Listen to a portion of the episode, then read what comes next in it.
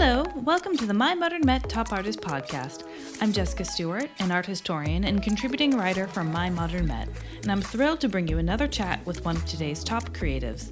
We love speaking with artists who help connect you to the global art community, and that's why we're particularly excited to speak with today's guest, Alexa Meade. Alexa is known for her groundbreaking art, which sees her painting on the human body in three dimensional spaces to create spectacular illusions. Her work makes it seem as though a two dimensional painting has come to life, and she often creates interactive installations that ask visitors to engage with her art. Her work has even inspired collaborations with the likes of Ariana Grande, whom Alexa painted for the God is Woman music video. A true trailblazer, we were curious to learn more about Alexa and how she's built a successful studio over the past decade. We also dive into her backstory, including her work in politics, and how crypto art and the world of NFTs is opening up new possibilities for her. Before we get to our interview, I just wanted to remind you that as we approach the end of season one of the Top Artist podcast, we'd love to hear from you. Send us a voice memo to podcast at mymodernmet.com about your thoughts on our guests or how you feel about big topics from the past year, like how the pandemic changed your relationship with art. You never know, we might just use your message in a future episode. And now, let's dive into our talk with Alexa Meade. Alexa Meade, thank you for joining us on the Top Artist podcast. We're very excited to have you here with us today. How are you doing? I'm doing great. Great. Let's dive right in. I have a ton of stuff to talk to you about. My first question is to hear a little bit about people's early life and, and what drew them to the eventual career that they chose. So I'm curious to know were you drawn to art as a child? You know, what first brought you toward art? Um, I had no idea that I was going to be an artist when I grew up. I was an arty kid, but I liked arts and crafts. I loved making friendship bracelets. My real passion, though, was politics. I grew up in the Washington, right. D.C. area, and I just got swept up in all of the excitement around Capitol Hill. I ended up interning on Capitol Hill for four summers for various congressmen yes. and senators. You worked. Um... I actually interned for Bernie Sanders. Oh, really? Wow. Yeah. So I, well, okay. So in 2008, I did press for the Obama campaign in Colorado. Mm-hmm. But among my Capitol Hill internships were Bernie Sanders, back when he was in the House of Representatives, as well as um, Senator John Kerry on the Senate Small Business Committee. So my life was very different. Yes. Well, I mean, what set you down that path of politics? Was it just growing up in Washington and being surrounded by it all and wanted to be part of it? I was definitely a product of my environment. Um, I just lived and breathed politics. So I'm curious, you're very involved in politics, and then clearly seeing where you are now, it's like, what happened? How did you go from interning for Bernie Sanders and other people in Capitol Hill to making a shift? Tell us a little bit about how that happened. I spent my junior year abroad in Denmark studying the European Union. And while there, I fell in love with Scandinavian furniture design. And I thought, okay, maybe I don't want to do politics. I'm not quite sure. Wouldn't it be cool if I were a furniture designer instead? Oh, wow. And I went back to my senior year of college at Vassar, where I was studying political science. And I took a sculpture class so that I would have access to the facilities to learn how to woodwork and weld and build furniture. It was during a sculpture class that I had this idea to put black paint on shadows. I wanted to see what it would look like if I covered a real shadow with my painted interpretation. And through that process, I accidentally discovered this technique for making three dimensional space appear two dimensional. Mm. It was quite unexpected, but I thought there was something there to push. And then I just fell down this rabbit hole of exploring shadows and light and space. So, had you had any painting experience previously, or was there just sort of a desire to be creative that really grabbed you with the furniture and it all just sort of tumbled together? I never thought that I could be a painter, in part because whenever I tried painting in art class in high school, I would get overly perfectionistic. I could never finish anything. I was never satisfied with the results. And so it just I associated a lot of bad feelings with the process of painting. Mm. When I started this style of painting that I do in three dimensional space, I have to paint everything very fast because it's ephemeral and I don't have the ability to overwork it because uh, once it's done, it's just done. Yeah, I think it really comes across in the brushstrokes and the colors you use. It seems very free.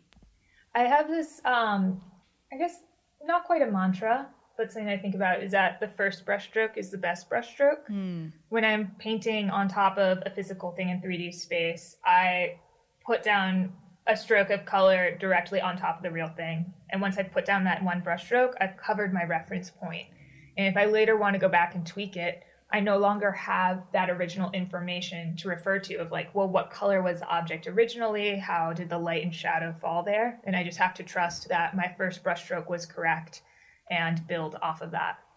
Yeah, I mean, that's a lot of confidence and really, I suppose, believing in your initial instinct, which we're all told that we should do just in life in general, but so often we second guess ourselves. And I'm wondering, is that something that came to you right away, particularly with this uh, creative medium, or was it something you had to work up to to really believe, like, no, I know what I'm doing, and first brushstroke is best? Um, so typically, what I do is as I'm painting, I have this mantra of the first brushstroke, best brushstroke. And then once I have the whole surface area covered and I can take a step back and it looks like it could be resolved and finished, that's when I look at it really critically to figure out what is and is not working. Sure. And then I find those 1% details that I very slightly tweak. And it's in that last 1% that mm. takes almost the same amount of time as doing the first 99%. Right. Well, I mean, your process is quite interesting because you know, we spoke a few days ago, and I asked you, how do you want to be defined uh, as a as a painter, as an installation artist? Uh, what kind of artist? And you just said simply artist, which probably is the best way to define you given that you you're sort of this intersection between installation and painting and sculpture and people get so boxed into thinking oh painting needs to be on a canvas uh, sculpture needs to be on marble or wood or anything like that so you know talk me through your process of sort of setting aside those traditional notions and how do you work with the three-dimensional objects well, what I find really ironic is that art is a celebration of, of freedom and creativity and creating something from the mm. heart and making it. And yet there's all of these external rules in which there's this idea art has no rules. But right. classification by its very nature is a rule. Is it a painting? Is it a sculpture? And why can't something reside at the intersection of those things? why do I need to make art that fits into some external classification rather than just making something that is mm. mine? Yeah, and I'm sure as humans, we do love to classify things. We feel sort of safe, like, okay, it needs to be X or Y, black or white. And your work, it really went viral in, in 2010. And I wonder if some of that is it came out and it was so fresh and people just hadn't seen it before and thought, oh, I didn't know that art could also be this. Um, so I've gotten a lot of that from people who've said like, I never knew that I liked art. Art never spoke to me, and when I see your art, I get it, and I feel like all of a sudden now I can appreciate art. I think so much of um, the goal of artists in reaching success is being approved by the mainstream art world, by those that technically are seen as mattering in the art world rather than just humans and like people who can see and appreciate art. and um, right. I think there's no shame in making art that connects to people who didn't know that they didn't even have an appreciation for art. At some of my exhibits, I create these large painted installation spaces where people can step into it, and it's as if they're walking into a painting. And rather than a normal gallery experience with you know, velvet ropes and signs that say, please don't touch the art. Here, you are actually intended to touch the art. You're supposed to put on the painted costumes, be part of the painting, sit on the painted furniture. And I've had people at those art exhibits just tell me, like, oh my God, this completely shifts what I thought art was. Like, I thought art was something you see sure. at a distance and appreciate, and you treat it like it's a fine wine, as opposed to something that can just be integrated into life and for every day. Yeah, I mean, the traditional art world is so can be very intimidating. A lot of people are afraid to step in the, a gallery setting where it can be a little bit off-putting. So definitely your work is so immersive and really draws people in. I felt that intimidation when I first started out as an artist because I did not study art. I didn't go to art school. I've never taken an art history course. I studied politics. And so I felt like with lacking all this foundational knowledge that most other artists have preloaded into them, uh, that there was this huge sense of imposter syndrome of how can I create art that contributes more broadly to uh, the arc of art history. And it, I was just putting all this pressure on myself to figure out how Sure. to create uh, something that would be meaningful in art, as opposed to just creating art that I felt and believed in. And I realized that that can actually be the most revolutionary thing. And when were you able to let that pressure go, if you were able to let it go? Um, you know, that's been a push and pull throughout my career. I've now been an independent, successful artist for a decade, and yet I still feel imposter syndrome. And like, am I a real artist if I don't fit into the establishment? Um, it doesn't really matter how much external validation I get or public facing opportunities to present my art. I still, on the inside, feel insecure that is what I'm doing art historically relevant. But why not just create art for the times? That's a lot of pressure because we don't know what's going to be art historically relevant. Many artists who are art historically relevant now were complete quote unquote failures in their day, or people who were popular and success in their day are irrelevant now. I'm wondering if we go back to okay, you're working in politics, the furniture design, you discover this cool new technique that you want to explore. When was the moment that you realized I could maybe make this my career? I painted on my first person at the end of my senior year of college, and then I shortly thereafter graduated, and I went back to my parents' house in DC. And I decided that uh, politics didn't really speak to me anymore, and I felt completely lost, but I felt completely enthralled in this process of creating and painting, especially in three dimensional space with this technique that I developed. And I decided that if I'm feeling really this passionate about art, why don't I try just dedicating myself to it rather than going into a field that already is so uh, overly familiar that I felt um, didn't have the same type of mystique left anymore.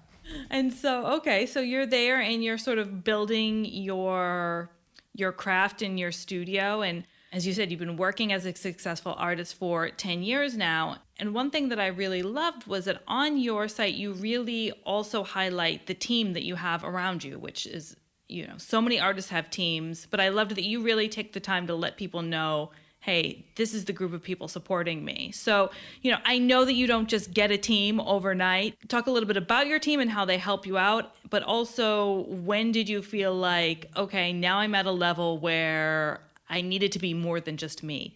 Yeah, something I want to say too is that a lot of people wonder, like, oh, how are you able to juggle this many things at the same time? And it is because I have an incredible team there supporting me. And I think Right. it does a disservice to a lot of the um, younger or emerging artists out there when they see this like idea of this like one figure of this lone artist as this heroic, tortured soul. And they don't realize that there are a Right. dozen people around them facilitating all of this. Of course. And um, yes. there is this romanticization of the artist again as this like one lone genius um, that doesn't really accommodate Right. giving credit to all of the other people who are part of manifesting something. So I have um, a team that includes the business and administration production side, as well as a studio art team who helps me with painting large scale installations. So, in multiple realms, I have people that are able to contribute to making large scale artwork that would be impossible with just my two hands. Um, I got my first assistant several years ago, and his job was to uh, go through my email and help flag things to me that I needed to respond to because I found that the crush of inbound messages was causing a lot of anxiety Sure. and having to stay on top of my email was actually keeping me outside of the studio. Like my job became being on my laptop managing my art career rather than actually making the artwork. Being creative. Yeah. Yeah. And so once I was able to have that person working just part time, it opened up this whole new world where all of a sudden I was substantially more productive in the art studio because I didn't have hanging over me being like, oh my God, I need to get back to this person. And I could really allow myself to let go more creatively. I I currently have somebody on my team in the role of production manager, and she pretty much tells me uh, what is and is not possible to pull off in whatever time frame we have. And so I'll come to her with this like giant idea of like, okay, I want to have a human hamster wheel fabricated and like a light up tunnel that you have to crawl through. and yeah. I will just throw out the wildest stuff. And then sometimes she'll be like, yeah, actually, hamster wheel, that sounds really doable. We could do that within four weeks and whatever else. And I'm like, oh, wow. Okay. I was kind of bluffing when I said that. But for, but for my last exhibit, I literally had a human hamster wheel custom fabricated that I painted. Um, so it really helps having that external voice essentially to say yes or no, because then I'm not limiting myself in how big that I can think. Now, I would imagine that when you first open up your art practice to outsiders, even if it's just someone answering your email, was that difficult? You're taking someone into your personal art career. Uh, was it hard to to make that shift and sort of trust them, but then also be managing things? I have to give a lot of credit to the book The Four Hour Work Week by Tim Ferriss. Um, it's kind of sounds hmm. cliche or weird for an artist to sit, or not cliche for an artist, but it's kind of weird maybe for an artist to be recommending that book of all books. But that really helped me see the power of delegating and like that if things can be done by someone who's not me, then why would I be spending my time doing that when there's things like painting that only I am able to do? Right. That book and that advice is great advice. You look at the history of art and pretty much every successful artist has a studio helping them because just impossible for one person to as you said you'd be very limited in the scope of what you could do and now you're able to do these incredible collaborations and productions. I'm actually curious about shifting a little bit touching on some of the collaborations you've done your 2016 collaboration with John Boogz and Little Buck and the short film Colors of Reality. That really spoke to me because it's a piece where that combines your art with their incredible dance and movement and is also speaking about a topic that unfortunately we're still struggling with immensely uh, in the United States, which is gun violence, um, racial tensions, the the unfortunate issues with police violence against black men in particular. So Tell me a little bit about how that collaboration came to be. Movement artist John Boogz reached out to me with an idea of doing a collaboration where we combine my painting with his dancing uh, for a short film that would speak to uh, the racial injustices that we're seeing with policing. And it was an incredibly powerful piece because it brought together all these different art forms painting, dance, and then social justice into making a piece that speaks with a very heavy heart to something very important that also presents it in a way that's um, almost more digestible while being more impactful. There's something about having that gateway of art as a means to talk about something that is so difficult to put into words that allows it to resonate in ways that otherwise people wouldn't be comfortable having that conversation about race but instead they can see this work of art that speaks without words and through the medium of dance and painting that communicates effectively. Yeah, and certainly the video was extremely emotional and very impactful. You spoke about it a little bit, but as an artist, I mean, do you feel a responsibility to get involved with issues that speak to you? And do you think maybe your background in politics sort of motivates you to get involved in this sort of stuff? I think my history of political nerddom definitely finds its way through in my artwork. I was initially interested in politics because I wanted to make a difference in society. And I realized that you can do that through many different mediums, not just through Capitol Hill, but working independently as an artist to raise consciousness or make work that can be controversial and raise a conversation around an important issue. Mm. Let's shift directions a little bit and talk about the hot new buzzword that's happening in contemporary art world, which is NFT or non-fungible tokens. I'm going to attempt very briefly to explain, at least as much as I know, what it actually is. So, we're talking about encryption And in this case, you have artwork, it can be a piece of music, it can be a tweet, as we've seen, gets to be encrypted in a way that it is forever unique. So, either unique like a single painting or even a series like a baseball trading card. And these NFTs are really hitting the digital world because all of a sudden digital assets which, you know, you don't have a physical maybe copy of, you can now own a piece of them. So, it's gotten a lot of press. Twitter founder Jack Dorsey sold his very first tweet and of course, digital artist Beeple broke tons of records with his auction at Christie's. And so it's really sort of everywhere now. And Alexa, I know that you just did your very first NFT auction. So how was that experience for you? The world of NFTs is quite mysterious to a lot of artists because it involves so much high technology and blockchain. And I think that that actually does a disservice to artists that there isn't yet a clear narrative of how to describe it, um, what NFTs are. And so for me to go from the process of first learning about NFTs to actually make my own was several weeks of really intensive research and learning the jargon. And um, I finally put my art out there as an NFT. I had a successful auction. And now I'm trying to figure out how I can help educate other artists on what NFTs are and how they can do it with their own work. Because the amount of research that I had to do was mind boggling. And I feel like there has to be an easier way to just communicate to everyday artists what this actually is. Yeah, sure. Because I think it is confusing. You create this piece, and the pieces that you auction are these beautiful videos of people moving in your environments and everything. And then you actually have to transform it into an NFT. So it is sort of difficult to understand how you get from point A to point B. And so, what got you intrigued about NFT? What got you excited about it to say, okay, I've got to try this? A lot of my art career has been spent outside of the traditional art establishment.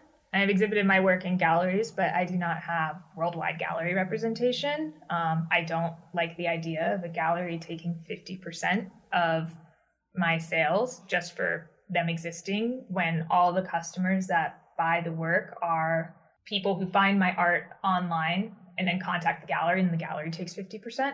And so NFTs are a way to essentially cut out that middle person and to sell directly to art collectors or NFT collectors. So one thing that I do think is very interesting about NFT for creators, especially when they work in a digital space or in more sort of immersive experiences like you do is it's very difficult to perhaps sell and be rewarded for your work in the same way that someone who I'm painting a canvas, I'm selling this canvas is to someone.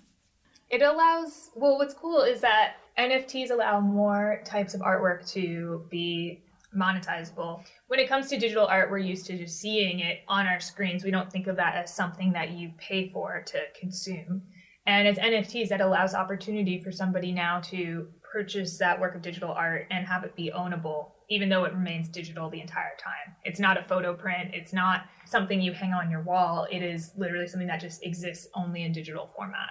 It also presents interesting opportunities for work to be sold that previously wouldn't have a home in an art gallery. So whether it's digital art or dance or performance, you can of course have a performance art piece in a gallery, but it's difficult to sell that.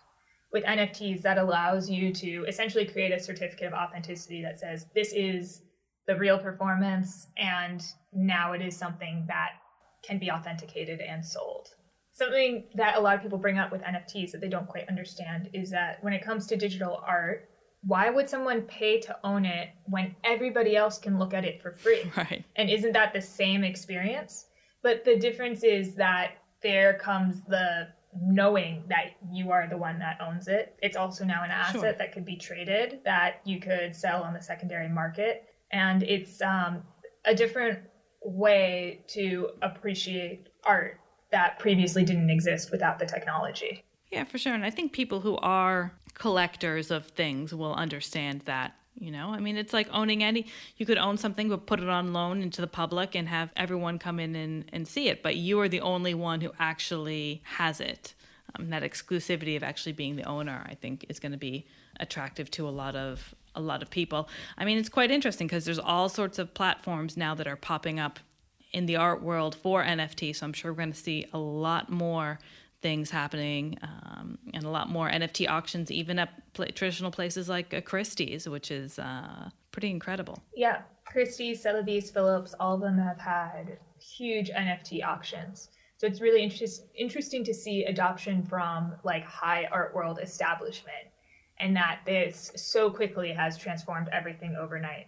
That's not scrappy independent artists only who are experimenting with it. It's an entire shift that industry wide is being acknowledged. So you've now had your first successful auction, you've had your first successful round of creating NFTs. What are you thinking about now for your next go around? Did it get you excited to create even more material in that way? I think it's really exciting because my work um, of painting on people is something that previously I was only able to sell as limited edition photo prints, but now I can actually have the video of that experience capturing mm. the humanness coming through in the painting. And so I'm creating more video artwork now with the intention of having this now be something that can actually be ownable as opposed to just something that would be viewed on a on YouTube. Like it's not YouTube content, it's actual art and it's video art and that's really exciting. A lot of people wonder how I find my models to paint, and I have a huge waiting list. So oftentimes I'll do commissioned portraits where people can pay me to paint them. And I have this idea of creating an NFT for a commission portrait where someone has the ability mm. to buy the NFT token and then that becomes redeemable for an in-person portrait session where I come to them, I paint them, and then we put the finished painting on the blockchain. So the person who bought the original token now has two NFTs the first one and then the custom made art that is of them. Incredible. Well, I mean, there are so many different possibilities. Is it things like this that keeps you motivated and excited to get into the studio and continue with your practice? This has definitely sparked my imagination in a huge way. It is something that is a shift in just the art world at large and a shift in technology and a new medium happening all at once. So it's not just like the discovery of a new tool that can be used to produce art, it's also just like a new way of collecting art. That there's so many shifts happening at the intersection all at the same time from NFTs and figuring out how to navigate that world and be part of this moment is really exciting. Yeah, there's a lot to to explore and a lot of exciting stuff coming up, I'm sure. Well, Alexa, it's been amazing talking to you. Thank you for trying to explain what NFTs are. You actually did explain quite well, and so I'm sure people are happy to actually know what they are. Tell people where they can see your work. My website is alexameade.com. Um, and then my Instagram and Twitter are Alexa Meade Art and on TikTok, I'm Alexa Meade. And we'll have all of that into the show description so that you can click away and see some of her incredible work. Thank you so much, Alexa. Thank you so much. A big thank you to Alexa Meade for joining us on the My Modern Met Top Artist podcast to open up about her work and to help us unravel some of the mysteries around NFT art. You'll find links to Alexa's work in the show description, and be sure to follow the Top Artist Instagram to see some of her art. If you like what you heard, don't forget to subscribe so you won't miss an episode, and please leave us a review. A special shout out to Easy Great Photographers for their review, which reads I'm loving the simple interview style and the back and forth flowing questions and answer format. The artists really go deep into their personal perspectives, which is very refreshing, especially these days. Truly an eye and mind opening space to find out about today's art influencers. Thanks for your feedback. We love hearing your thoughts. We'll be back in two weeks with another interview to help inspire your creativity. In the meantime, don't forget to get your daily dose of art and culture on mymodernmet.com.